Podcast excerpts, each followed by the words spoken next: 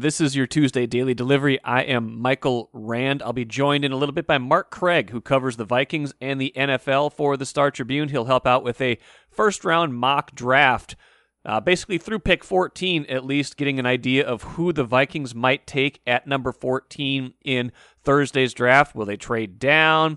Would they consider a trade up? What uh, what does the top of the draft have to do with how things are going to fall to the Vikings at 14 with so many quarterbacks likely to be taken? But first, what did I miss? Pair of pretty uh, dramatic games last night, I should say. I'm going to start with the Twins because uh, that that one feels like it has a little bit more relevance. Uh, no no offense to the Wolves. I think they're doing some good things right now. I think it's interesting how they're playing down the stretch here, but the Twins my goodness, 7 and 14 now. Some amazing numbers coming your way here. They are 0 and 9 now this season when they play a game that doesn't last 9 innings exactly. That's 0 and 5 in extra innings after losing to Cleveland 5 to 3.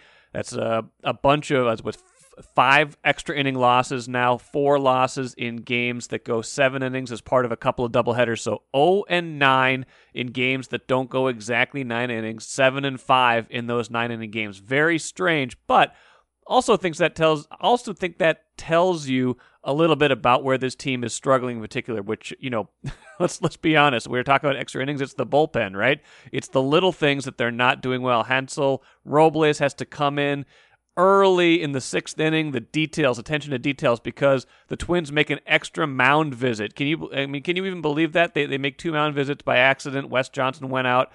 And then later, Rocco goes out in the same inning in the sixth. They have to take Berrios out because of that. Berrios had been pitching really well through five.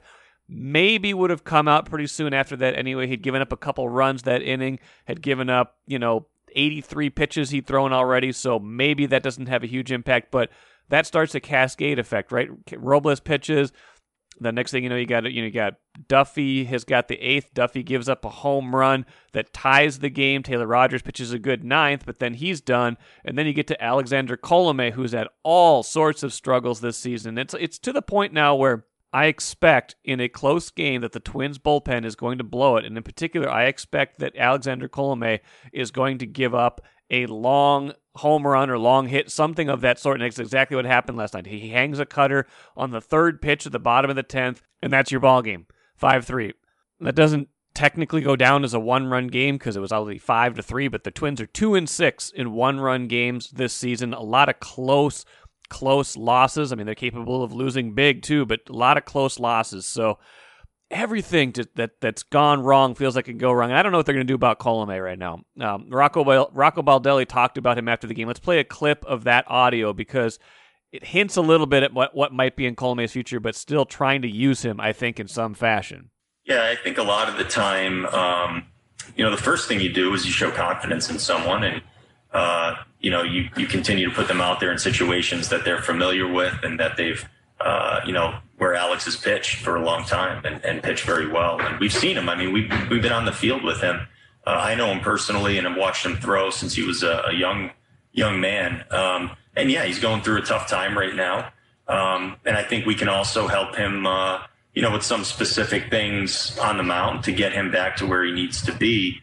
Uh, and maybe also in some uh, some different types of situations, which could also help too. But uh, we're you know we we will have to obviously uh, you know do everything we can to help to help a player going through a, a difficult time. And that part about using him in situations that he's maybe not as familiar with, I think maybe that hints at Colome might not get the very latest late late inning work anymore, which would be a relief. Let him work on things in maybe some lopsided games instead of some really close games. That would, you know, if you're gonna if you're gonna keep pitching him, which you know you've invested in him, you are counting on him in the back half of your bullpen, you're gonna have to do that. Uh, you're going to have to get him going in some way and see if you can replicate what he did in 2020 in 2021 because he was a really good pitcher in 2020. So, can they get him going? Can they get the bullpen straightened out? Is this a failure of just a small sample size? Is this a failure of roster construction because they don't have enough back end help. I mean, you think about last year, you had Trevor May, you had Sergio Romo, you had you had more options down there. I think that you could count on, especially when you know Tyler Duffey's been a little bit up and down, and when Colome has been really really bad. So you know, one of those one of those moments where everything goes wrong again. Byron Buxton has to sit because of a knee injury. Um, it's just it's the first time I've, i think that Rocco Baldelli as manager has really had to face major adversity with this team, and it's not showing up in a really good place right now. He's not managing through this brilliantly. He's not stealing wins for his team with any kind of acumen. He's actually detracting with his decisions with some you know absent-mindedness that you know caused him to have to take Berrios out of that game. So I don't know what the answer is. I know what the question is though. Can they turn this around? And I don't right now at 7 and 14, I don't have a lot of confidence. Enjoy your money your way when you switch to Royal Credit Union. You can pay friends and family for free, deposit checks on the go, and even get alerts about your account sent in real time. Stop in and open your account today or get started at rcu.org/slash your way. Insured by NCUA. The Timberwolves, on the other hand, won their second consecutive game, both over Utah very good team in the Western Conference. I know Utah doesn't have Donovan Mitchell, but they've been playing really well even without Mitchell. They were heavy favorites both in the game in Utah on Saturday and in the game uh, here at Target Center on Monday. Wolves win both, including 105 104. Some drama in that one. D'Angelo Russell scores on a late layup to give them the 105 104 win. So, what does that mean? Well, two wins in a row for the first time since the first two games of this season. And what I really want to know now, though, is, you know, can they can they sustain this? I, I think they, they need to get greedy. They, they you know you know they've got Houston tonight. Can they make it three in a row? They're already they're three games up now on Houston. By the way, in the uh, in the in the standings. So if you're if you're a tank fan, uh, the Wolves are way clear of Houston now, and if they win tonight against Houston, um, I, I, think I think they're going to win that race. But you also have to remember, if you're a tanking fan, the bottom three teams, uh, top three in the seeding, bottom three in the uh, in the standings for for draft picks, all have the same odds. They flatten that out to try to keep teams from tanking, but. I will say the Wolves are creeping up on some other teams. They've only got two fewer wins now than the Thunder. Um, looking looking in the East now, you know they're, they're creeping up on Orlando. Orlando 18 and 43. The Wolves right now are 18 and 44, so they're creeping up on Orlando too. They're creeping up on Detroit. Um, you know they're creeping up on a lot of teams. So you know might lose a few percentage points on their lottery odds this season, but you know what? D'Angelo Russell and Karl-Anthony Towns, they're eight and six when they both play this year. That's pretty good starting to see what the vision was. They're doing this without Malik Beasley too. I feel like when he comes back, whenever he comes back, if it's this year, if it's next year, um, you get you add one more dimension to that team. But you know, an impressive win, not going to change a whole lot in the outcome of this season, but you know, some hopefulness for them, I think, going forward. When you see the way they're able to play, when you see that they've able to lock down defensively the last two games, is this a matchup thing with Utah, or is this something they've started to figure out and turn some sort of corner? I don't even want to say that because it's so early, but have they figured something out? Is maybe a big way to put it. Can they? Are they on the? Are they on the track now where you should not expect them, unlike the Twins, you shouldn't expect them to lose every game, especially the close ones down the stretch. I'm Naila-Jean Meyers, Senior Assistant Sports Editor at the Star Tribune. Thank you for listening to Strib Sports Daily Delivery. This work is made possible by our Star Tribune subscribers. For unlimited access to the articles mentioned in this podcast and our coverage of Minnesota sports from pros to preps, go to startribune.com slash subscribe. Happy to be joined on daily delivery today by Mark Craig, covers the Vikings and the NFL for the Star Tribune. Um, daily delivery historians will know that Mark Craig was the very first guest on this podcast, and uh, happy to have him back today to talk about his mock draft, first round NFL uh, draft, mock draft coming out uh, later this week. Mark, welcome. Welcome. I'm, I'm sort of like the who's on David Letterman first. You know, it's uh, forever. You know, answer to a trivia question. answer to a trivia question. If that ever becomes a trivia question, that will the uh, this this the success of this podcast will have exceeded even my wildest imaginations. But uh, um, really happy to have you on because you do a great job with you know covering the league and the in the Vikings every year, and in particular, kind of figuring out you know, not so much the you know, mock draft version 1.0, 2.0, but just kind of like really digging into it as we get closer. So, as you've looked at this interesting draft this year, obviously a lot of quarterback talk, which, you know, Vikings fans might love it if uh, if some of that involved the Vikings, but they have their quarterback right now, Kirk Cousins. So, how do you see kind of the the top of this draft and as you've kind of looked at you know, particularly picks one through 10, one through 14. How do you see things shaking out and, and, and to, you know, to what benefit or detriment does that impact the Vikings once we get to 14? I think it's a great year, not only if, if you need quarterbacks and you have a high pick, but also for teams that have their quarterbacks. And, you know, all these, there's a lot of great players are going to get pushed down out of the top 10, you know, that uh, normal years would be picked, you know, top five, top six.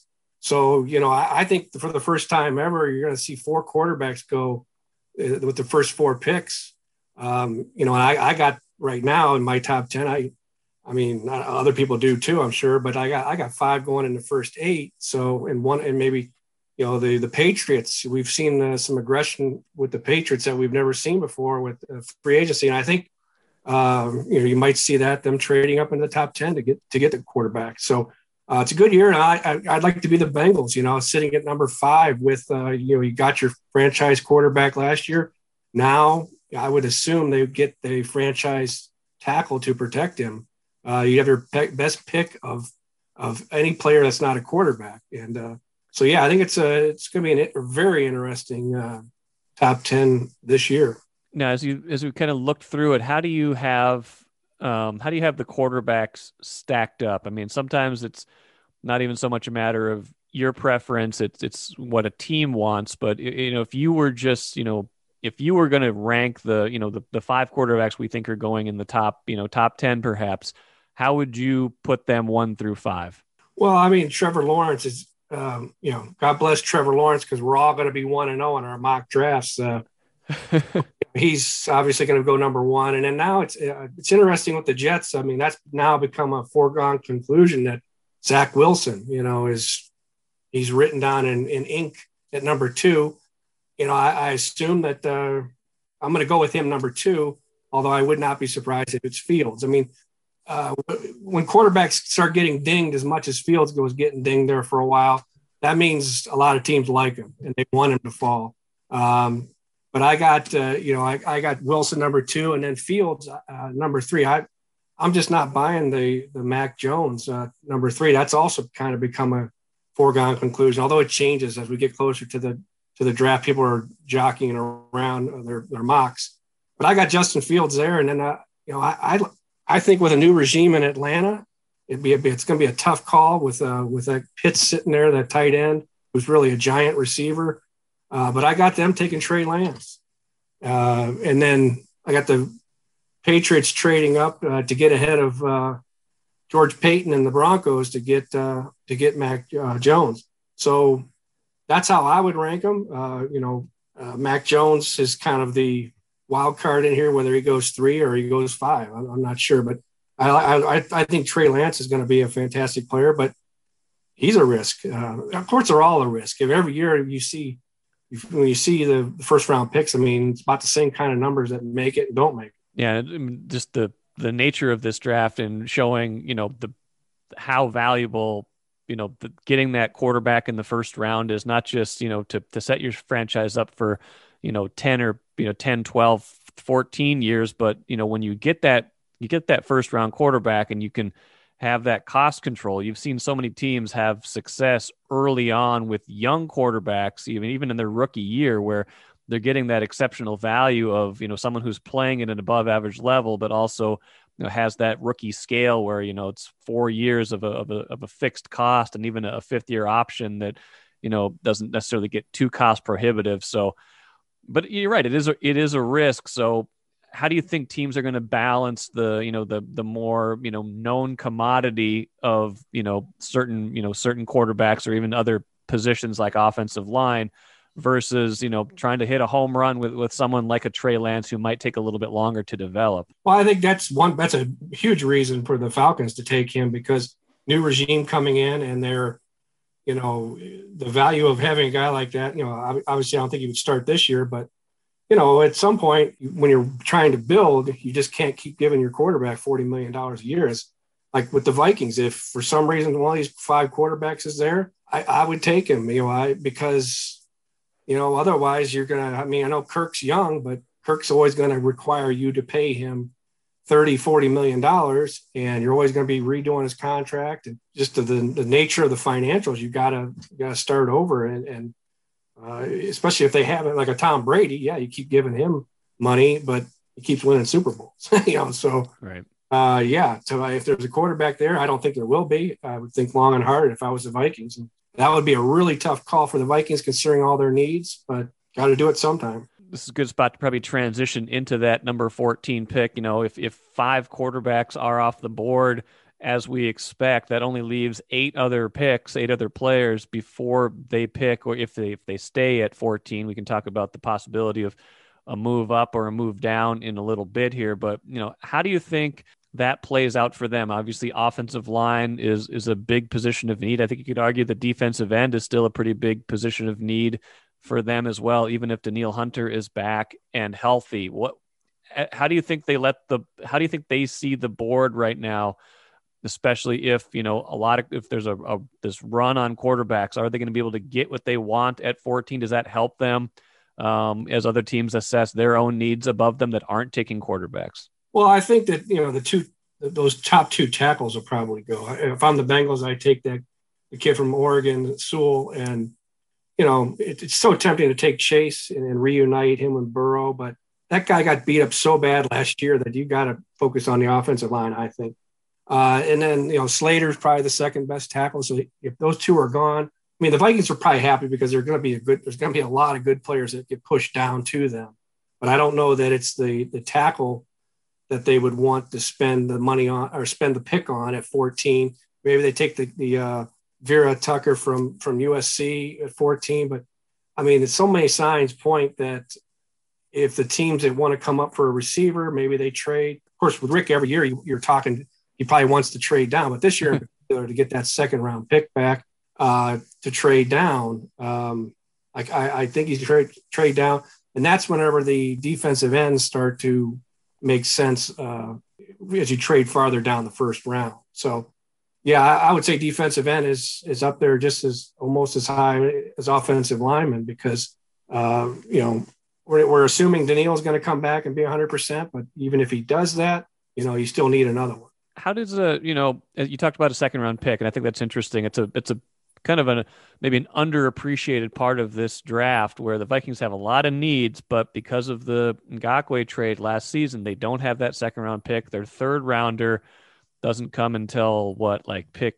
75 somewhere in that range. So you're talking about you know not uh you know not a lot of premium picks, not a lot of ways to address that. So you know one way to shore that up is to move down and then pick up a second round pick perhaps but then you're also running the risk of you know you, your first your first round pick just isn't going to be as good because you you don't have as much equity there. It's going to be probably in the low 20s wherever you wherever you wind up trading to. Mm. so how do, how do you think what as as they are evaluating that and, and you're considering like what they might do like how do you kind of piece all that together? You know their their needs and you know how much does the need for one really good player versus two more solid players? How do you think they evaluate that, and how do you think about that as you try to mock what's going to happen at 14? Well, yeah, they they only go down as far as uh, the players that they're willing to accept. It's got got to match up, and if they have three guys they're equally excited about, then you know you go down three or you know you, you just got to balance what you're willing to take in the first round. But if you look at the value in the, I mean, they should have, uh, they would have had the 45th pick, I believe, that went to Jacksonville. Well, the 45th pick last year was Antoine Winfield Jr. So, I mean, that's a, a lot of quality there in that in that second round. That, you know, I, I understand they they were trying to be aggressive, and uh, when they thought Danielle was healthy, they were going to get these two great ends, and uh, that went south pretty quick. And then at the bye, they're one and five or whatever they were, and pulled the pulled the plug on that uh, that trade. But that that was a damaging to their to their draft. I mean, that was did not work out. It's one of them a pretty bad uh, trade ended up being. So, yeah, to me, I, it's going to be hard for them to sit there in, in, in, the second round and not have you know a swing in that second round. So I, I think they're going to do something to correct that. What do you think? Where's there more? Um, no, I should I should mention too. Uh, we had a good point. Someone point this out on the Access Vikings podcast last time. A reader, listener. You know, the, the Vikings have had a lot of second round success too in the, in the last you know five ten years of their drafts with Dalvin Cook, Eric Kendricks, Brian O'Neill. Like a lot of their core players have been second round picks, almost to the point where their second round's been maybe almost as successful as their first round. So you're right; they're probably going to want to swing in there. Two two points on that. You know, one more directly related to thinking about how the mock draft goes. Uh, let's so let's start there. Where do you see there being more depth in this draft? Is it is it on the offensive line or is it on you know defensive end? And it, does that inform kind of if you're thinking about a trade back? What order might they try to do things in in terms of who they're picking first if, if they do wind up with a second round pick? Well, it seems like the defensive linemen are, are you know, in that bottom half of the first round, uh, guys that uh, you're hearing that are going to be guys worth taking. Uh, offensive lineman seems good. Seems that maybe they're, they're probably the, the better in the, in the first round, ones that you're going to see going higher. Um, I mean, in the Vikings, not that it can happen every year, but uh, they have a lot of really, uh, they've done a lot, they've done well for themselves outside the first round on defensive line. I mean, it's uh, much better than offensive linemen. Their day two and three offensive linemen never seem to to pan out. So yeah, I would say you know, to me, you always if, if there's an offensive tackle there and it's it's in the first round, you, you go for him. And the, I guess the other the other piece of that was what do you think is more you know as you think about you know maybe a little bit beyond the first round and we're talking about this second round idea, what what's more likely to you in terms of how they would acquire a second round pick? Is it a trade down out of the first round, or is it using some of that kind of third and fourth round equity they have to try to jump into the second round? And is that even possible with what they have? Yeah, that's that's a it's a great question. I, you know, I'm thinking that they probably because they have the they have those third round picks packaging something to move up into the second round probably makes you know, it would make more sense as far as it working out uh, for another team accepting the trade. Um, yeah, it's gonna be it's gonna be interesting to see how that all kind of shakes out for them. So, a couple more things from Mark Craig. Really enjoying this conversation. Read Mark's mock draft when it comes out later this week. Always does a good job with that. Even though everybody who does a mock draft, you're going to have a lot of misses, right? There's always a lot of misses. Yeah, yeah. Don't don't don't uh, don't give my career percentage. It's I'm uh, not gonna. Yeah, yeah. People that spend even more you know time on it, they although some people do like 10 of them. So, or who knows how many of them. So you, eventually you're going to get right on some of those. But yeah, it's, uh, I think we all, it's a lot, it's great talk. Everybody loves them, but the winning percentage on, on 99% of them, if not 100% of them is not very good. Uh, let, us get a couple of final thoughts. Like as you, you, I know you're still thinking a little bit about Vikings at 14, so we don't want to give a big reveal, but what, you know, as you, as you consider that, as you consider how the draft might go, if they stay at 14, what is at least the most likely position you think they go for? I think offensive line, uh, offensive lineman. I, you know, I think it's too early to take, uh, you know, the Phillips guy or, or uh, some of the other pass rushers. You know, the the, the USC kid um, would be, from what they say, Vera Tucker. Be, play guard or tackle. Right. Uh, Tucker, yeah. So uh, I see him staying at 14. I, I see him going offensive line. And, you know, one of these years, uh, we are, uh, Michael, we're going to maybe one of these years, eventually we'll say the offensive line is not the, the biggest need, but uh, it just keeps, you know, happening that way, you know, and now it's right there front and center again that they, they need an offense, they need a better offensive line. And for a while, the criticism was that they weren't investing at least draft capital in the offensive line. I don't think that's the that can't be the complaint anymore because if no. they if they do especially if they pick someone at number 14 this year that's you know we're talking about 5 years in a row where they've gone at least you know a top 3 round pick on offensive line if you go back to what Elflein Garrett Bradbury and you know, Brian O'Neill, and then last year Ezra Cleveland. I mean, you're you'd be talking about the fifth year in a row where they've invested, you know, a day one or day two pick into that line, and some of those have had more success than others. So you could say, you know, are they evaluating it the right way? Are they getting the right people? But I don't think at least the investment is the problem anymore. No, certainly not. Yeah, I mean they're, you know, they're spending first and second round picks, you know, on guys, and you know they're, you know, O'Neill is is. Uh, and I think Bradbury's going to be, you know, a, a, good player. I mean, he's still developing, and um, they're finding guys that can play. I mean, and Ezra Cleveland, you're a second round pick when you're able to do five, six games into the season, step in and start and make the offensive line better.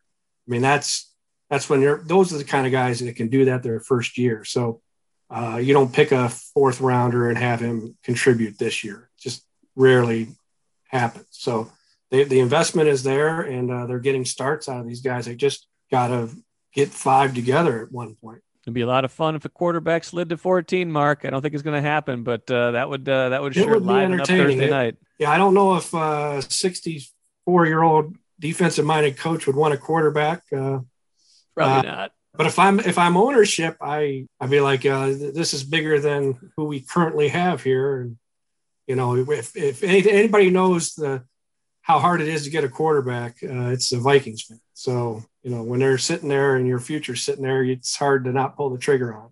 Good stuff, Mark Craig. Appreciate you joining Daily Delivery. Good luck covering all this stuff as it uh, actually happens later in the week, and we'll uh, we'll chat again with you down the road. All right. All right, thanks, Michael. Interesting stuff from Mark Craig. Always love talking to Mark about football. Such a deep reservoir of knowledge there. You know, I'll, I'll talk to Ben Goessling um, in a later podcast before the draft to kind of set up what the Vikings should do over seven rounds. I'll just my my short final thought, and I'll have some more final thoughts on this too. Um, you know, down the road, if the Vikings don't wind up with a day one starter, if it, a a starter who can you know, plug and play on the offensive line in week one of this season, if they get cute in the draft and mess around with that, I'm going to be very disappointed. So I feel like offensive line, like Mark said, has to be the priority if you stay there at 14. There's there's opportunity if there's opportunities around the board, yeah, go ahead and do that. But you know, nothing wrong with staying at 14 and getting the best offensive lineman available. Hit me with a hot one. Let's roll through a few of your hot takes right now. Jackson says 2019 Twins was a fluke. 2020 and 2021 have shown who the Twins really are. Well, 2020, I'll take that. Man, they were 36 and 24. They won the AL Central. I would take that, but I, th- I think I get what you're saying that that they didn't, you know, they weren't that dominant team last year. It was a little bit more pitching. Um, you know, big picture, I am starting to worry that the you know some performances at least, you know, the Mitch Garver, Jorge Polanco, some of these other guys on offense, the outlier year was 2019 and not 2020.